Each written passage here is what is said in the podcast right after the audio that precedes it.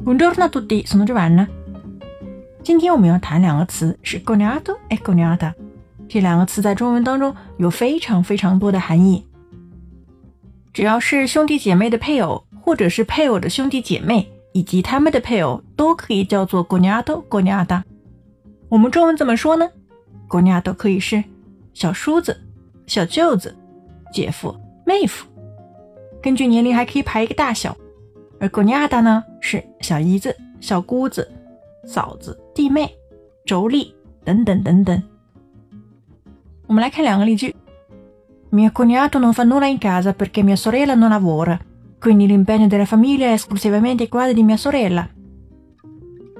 Mio cognato non fa nulla in casa perché mia sorella non lavora.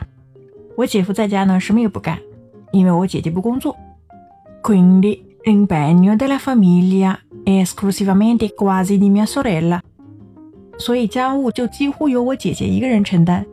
当然这边 cognato 和 sorella 也可以是妹夫和妹妹，这边就没有特别强调了到底是姐姐还是妹妹。